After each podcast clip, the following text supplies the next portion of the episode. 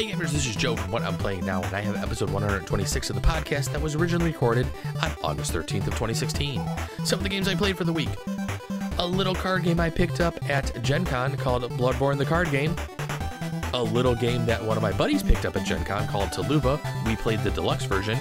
Another game picked up by another friend at Gen Con via Nebula.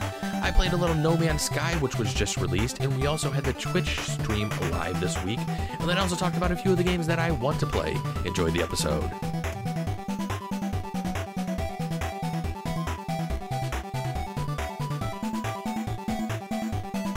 Hey gamers, welcome to the games. This is Joe Luzzi from What I'm Playing Now with another episode of the What I'm Playing Now podcast. Thank you for joining me for another episode. As always, you can find me through email. Just send me some emails at whatimplayingnow at gmail.com. You can join us in some conversations on our board game Geek Guild. We are guild number 2440. What I'm Playing Now is our guild name. Twitter is at What I'm Playing Now. Don't forget to drop the G like I always say on Facebook.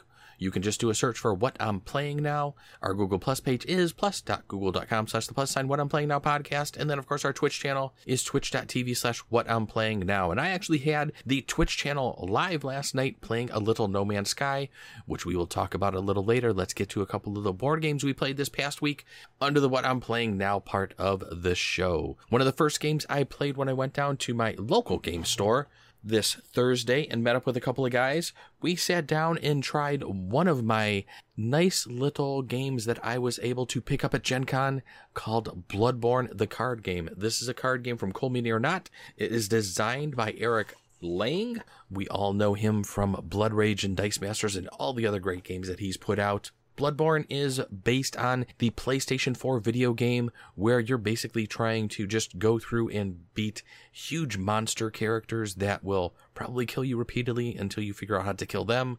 And the games are just brutal.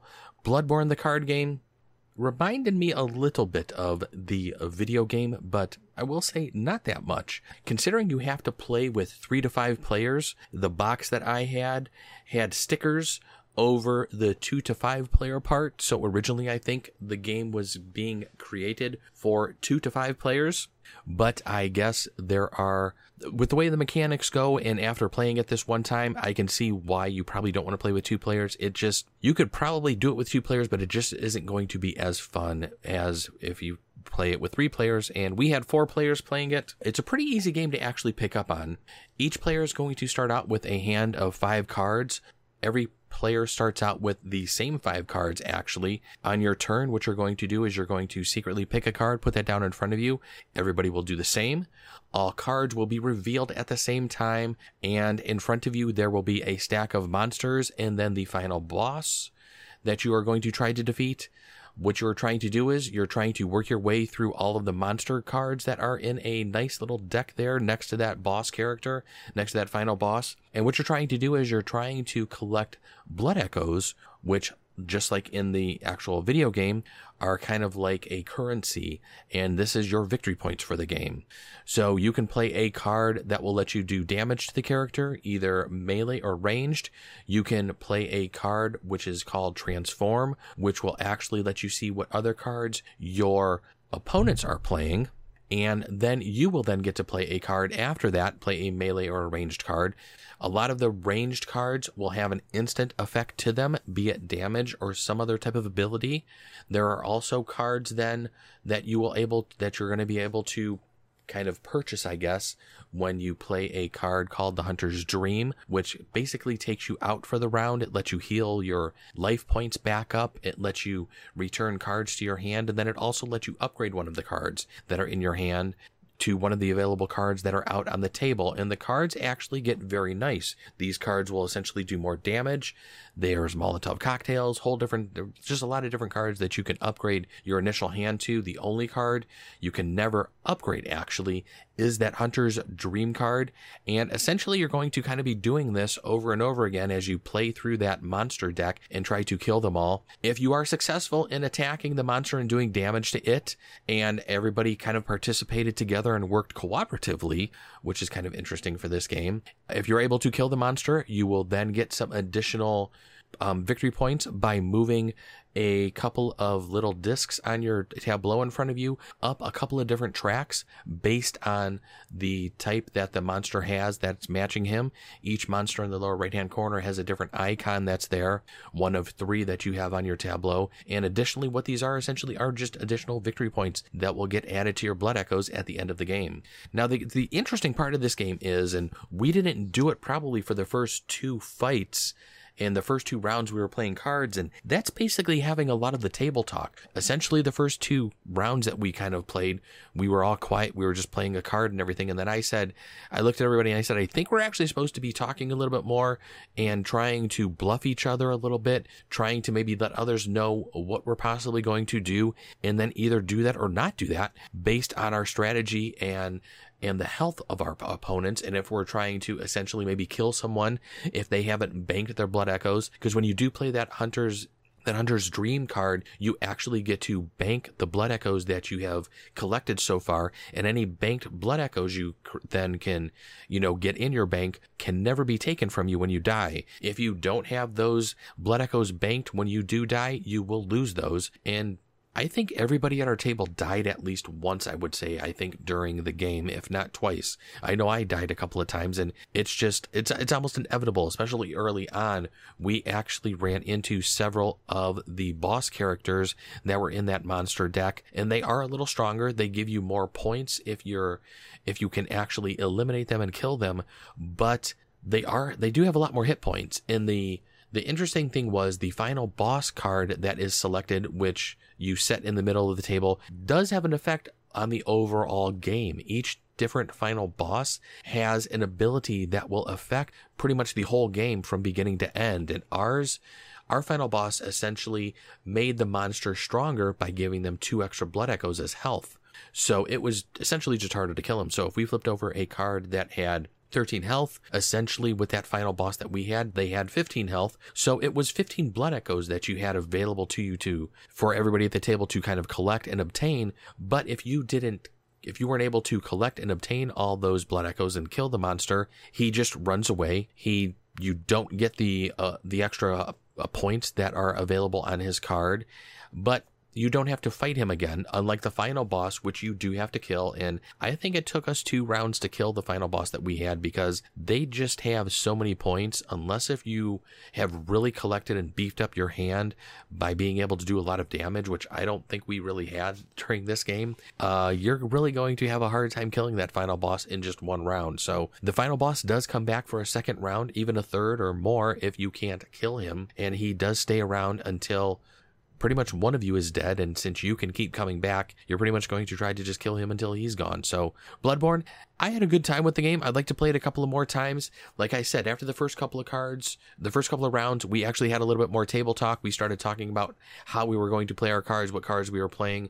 When somebody said they were going to do something and then maybe played uh, a different card, we all sat there and were like, oh, you know, why, why'd you do that and everything, you know? But, and that's, I think that's the fun part of the game where the bluffing component comes into it and where you're almost trying to, I hate to say screw your neighbor, but that's, that's the interesting part of the game the card game itself is is fairly simple.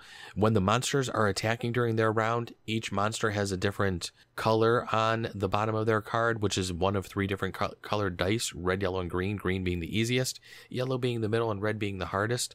The red die definitely does do some more damage. If there is a little kind of like plus symbol on the die when you roll, you continue rolling that die over and over again until you do not get the plus symbol anymore, and you just total all of those numbers together. And there was one round where I took a lot of damage, and that's where you know, the die rolling and, and the randomness of that comes into effect. But so far, I will say for the first time in playing Bloodborne, I liked it. It's a game I want to see hit the table again, and I'd kind of like to maybe try it with five players and see, you know, how it plays with five. I'd actually like to try it with three. Definitely am not even going to attempt to try it with two. I was already telling this to my wife. I just don't think, like I was saying earlier, I don't think this game would just kind of hold up to the bluffing component with just two people. And with just two people, you're not going to be able to defeat these monsters by at the start of the game. You're probably going to go through halfway through that monster deck before you actually are able to probably kill your first monster because neither of you are going to have the cards in your hand where you're going to be able to just produce that much damage in one turn. So I can definitely see why this was changed from a two to three player game. It would have been nice if they could have possibly tamed down the monsters or maybe had a separate monster deck that was just maybe a little easier for two people but then that whole bluffing component wouldn't be there. So three to five seems to be the best for this game and it seems like that's why they made that change for it. So bloodborne a game that you may have some trouble getting to the table right now because i picked mine up at gen con and i don't think it's going to be available possibly for another couple months but one that you definitely should try to get to the table once it does become available then the next game that we played, a little game called Taluva. I had heard about this game when I was out at Gen Con. One of my buddies, when we were eating dinner the one night, said that he was actually doing a trade for this game. He was picking up the Taluva Deluxe version at Gen Con from somebody. And this was a game he paid a, a nice pretty penny for. It was a Kickstarter. and the deluxe version, I will say the components are quite spectacular. Wow. The tiles that you're going to be placing down on the table are probably a good quarter, probably a good half inch thick, I would say, between a quarter and a half inch thick, and they are just very, very chunky tiles. The components themselves, you're going to start off with a couple of different towers, some palaces, and then some smaller village huts. All the wooden components in this game look gorgeous. If you're looking for a very good looking game to play, Taluva definitely should be on your list to be looking at in the deluxe version if you can find it for a decent price. I would definitely say pick it up. So, how is this game played?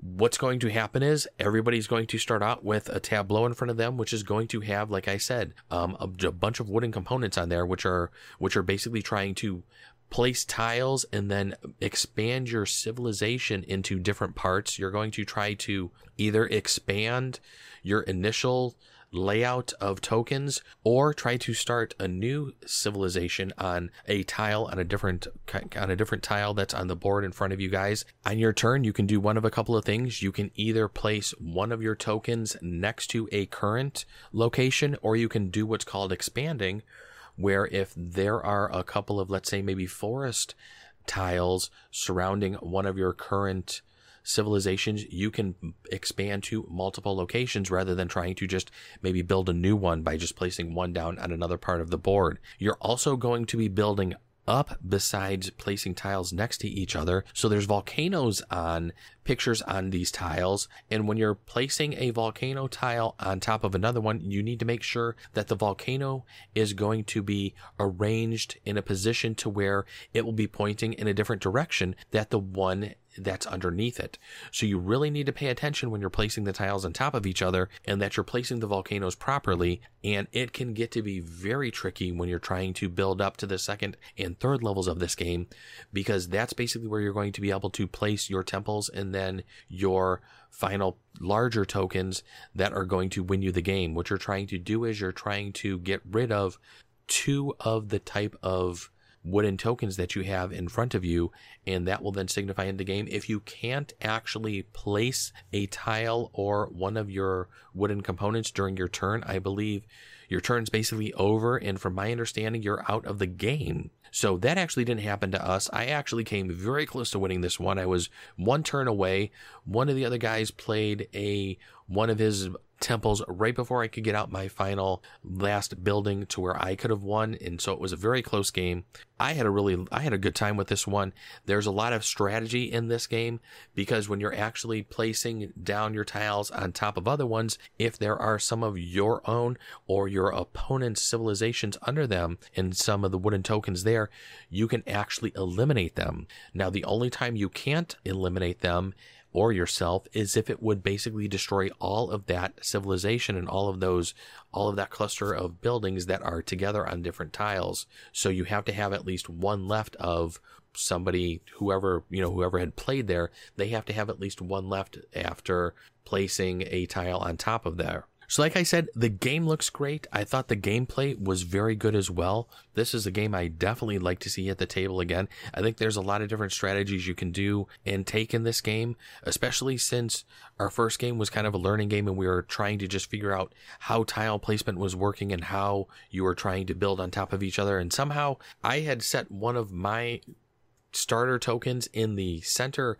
of the board and we somehow built around it to where building some of the initial second tiles for the volcanoes was extremely difficult because we kind of had to just build out from the lower part of the board first before we could start really getting a good second a second level going and then a third level as well. So a lot of strategy in this one. Great components Taluva.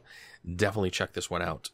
And then another Gen Con purchase, I believe that one of the guys that were playing at our table had then pulled out was a little game called Via Nebula. This, I would say, is kind of a worker placement game. It also has some tile placement um, component to it. You're doing some resource collecting, and there is just a lot going on in this one. You're going for victory points in this one as well, and you're going to get those victory points by placing your workers on different parts of the board that will have a disk on there and these little disks can have resources. Some of them will just let you put the resources on the board and you get to take the token. Some of them will actually have let you put the resources on the board and then have a victory point on them as well, either one or two victory points. And the resources then can be used by anybody. And on your turn, you can do multiple things. You have four or five stacks of tiles in front of you that can cover up parts of the board that are currently kind of like a fog of war. If you're used to maybe like a real time strategy game on the computer or playing any types of those, there's kind of like clouds covering up a majority of the board. And what you're trying to do is with the tiles you have in front of you, you're going to try to cover up those clouds and actually make pathways between different locations on the board so you can move resources from the resource points that they are started on to different building sites. And you have different crane tokens that you're going to put on the board. These will be your building sites. As you're moving resources to them, what you're trying to do is you're trying to complete cards that are either on the table or in front of you that will then give you the victory points. So when you complete a card, you can turn it upside down in front of you. At the end of the game, you're going to look at all your cards as well as those tokens that you had taken from the resources, as well as how many of the green tile tokens that you have gone through how many of the columns you've actually depleted because for each column you deplete, you will get a couple of victory points for that as well. Total up all those points, and at the end of the game, you're going to see who wins. There's a lot of different resources in this game, and the board. This is another game that does, I will say, look really good, and it has a lot, just a lot of different components to it. Like I said, you have the worker placement, you have tile placement, you have resource collecting, you have then you're trying to use those resources to purchase cards, which are your victory points. So a lot going on in this game looks really great, and I really enjoyed that one as well. So Via Nebula, another game that if you can find this game in your local game store, definitely one to check out and get to the table, and a one that you will really enjoy. All right, we're going to jump over to a little video game. I, like I said at the top of the show, I actually had my Twitch stream running last night. I may actually have it running tonight as well. Last night I was playing No Man's Sky. I kind of wanted to start streaming and recording my first playthrough of No Man's Sky from the beginning of the game to see how it will play. I will say that the game was running rather slowly, I guess we could say. The frame rate was kind of taking a big hit, I think. I think they did put in a patch today, which was supposedly, which is supposed to fix a few things. Um, it was running actually a little better, I believe, today, from what I can tell. But um, No Man's Sky is definitely quite different than what I thought it was going to be. I, in playing the game, I keep thinking of Elite Dangerous since I've actually spent quite a bit of time with Elite Dangerous, and I actually wish I would get to have a chance to spend more time with Elite Dangerous. But this seems like an arcadey version of what Elite is trying, you know, is what the Elite game actually is. It's Elite is definitely much more of a simulation type of game where to me No Man's Sky is definitely more arcade like. I believe you can die in No Man's Sky because I have been attacked by several different types of androids and stuff and robot type characters, but in its essence, No Man's Sky is essentially just a resource collection and exploration type game. And I was trying to explain it to my wife last night, and she was kind of just sitting there and just shaking her head, thinking, And you like this type of game? Because this normally isn't the type of game where I like. I think I like Elite more mainly because there's just so much more meat and so much more strategy to elite and there's just there's just more to it. With no man's sky you're essentially just walking around and playing like a glorified version almost of minecraft by collecting the resources there's so much that you can craft in the game and i will say the game does look really nice uh, the graphics in no man's sky are definitely really sharp the planets that i've run to in probably the four to five hours that i've played so far are definitely all different And I mean, they're they're extremely different. There was one planet which was just barren and completely desolate. There was one that had just a lot of different creatures walking around on it, and and being able to explore them and you know find them was rather interesting. There was one planet that was just a torrential downpour of rain constantly and just completely stormy, which was rather interesting. At first, I was just playing with the default ship, even though I had done the pre order and I had the actual pre order ship available to me. I wanted to play part of the game with just the initial ship without having to use that pre-order ship. But finally, it just got to the point where I just wanted a few more resource slots because it just seems inventory slots at the beginning of this game are very, very limited.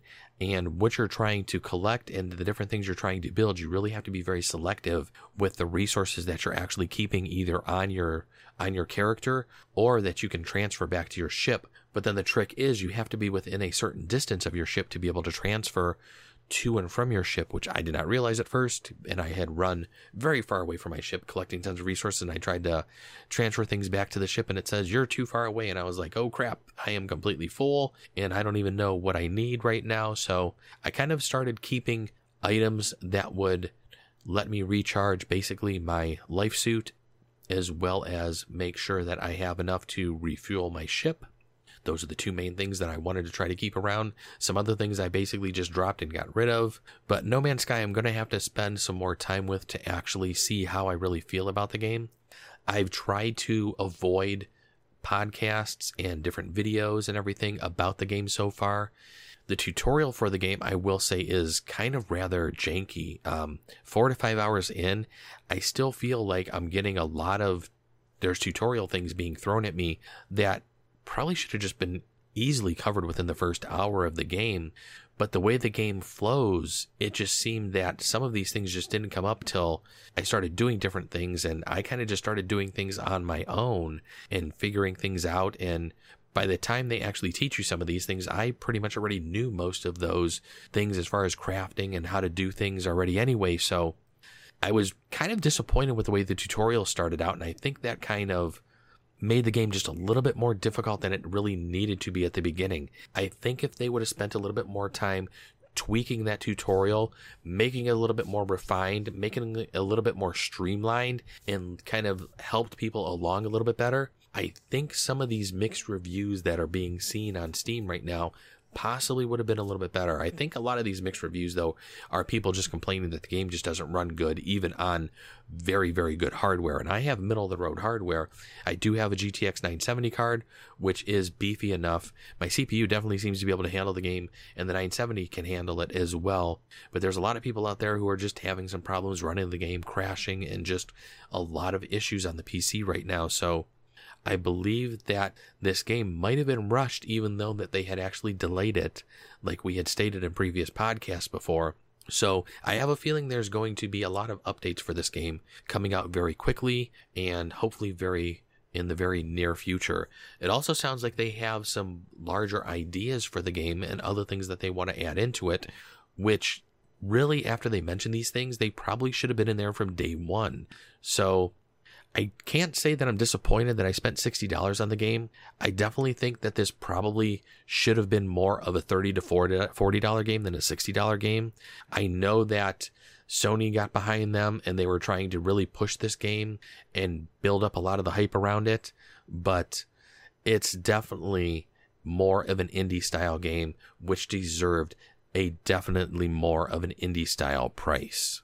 All right, so those are the games I played for the week. Let's jump over to a few of the things that I want to play. I started reading some of the instructions and rules for Food Chain Magnate. I've gone through some of this game. Food Chain Magnate doesn't seem like it's too difficult to learn but from everything that I'm reading about it, the deep strategy within this game is what makes it such a heavy game. My wife and I actually watched Rahdo's run through the other night, and she's even very interested in playing Food Chain Magnate since she is a waitress. I think she will possibly be very good at this game, and probably this will be another game where she pretty much kicks my ass in playing. But I'm going to give it the college, good old college try when we're playing it. So, Food Chain Magnate is a game I'm hoping we can possibly start getting to the table this coming week.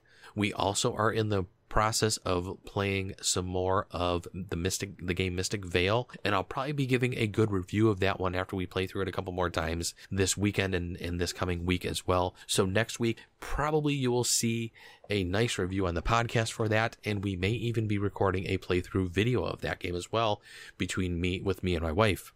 Another game that I'm interested in playing is Arkham Horror, the card game.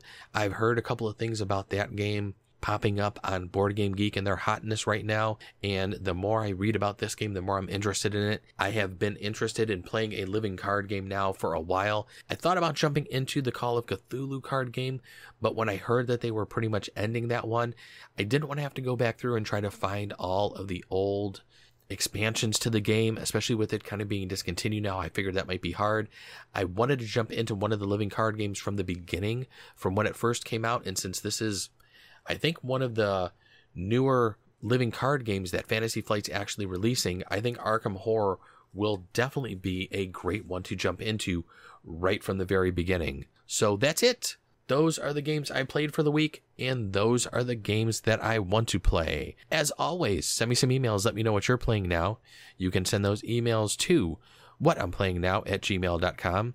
You can also join us in some conversations in our Board Game Geek Guild we are guild number 2440 on Twitter. You can follow me at what I'm playing now. On Facebook, just do a search for what I'm playing now. Our Google Plus page is plus.google.com slash the plus sign what I'm playing now podcast. And then as always, our Twitch channel is twitch.tv slash what I'm playing now, which may be live tonight with a little bit of Dead by Daylight, which I will then talk about next week as well. But until then, everybody knows what they need to do. Everybody needs to get out there, go play some games, and then let me know what you're playing now. Hey, thanks for joining me this week, everybody. Have a great week, and we will see you later. Bye bye.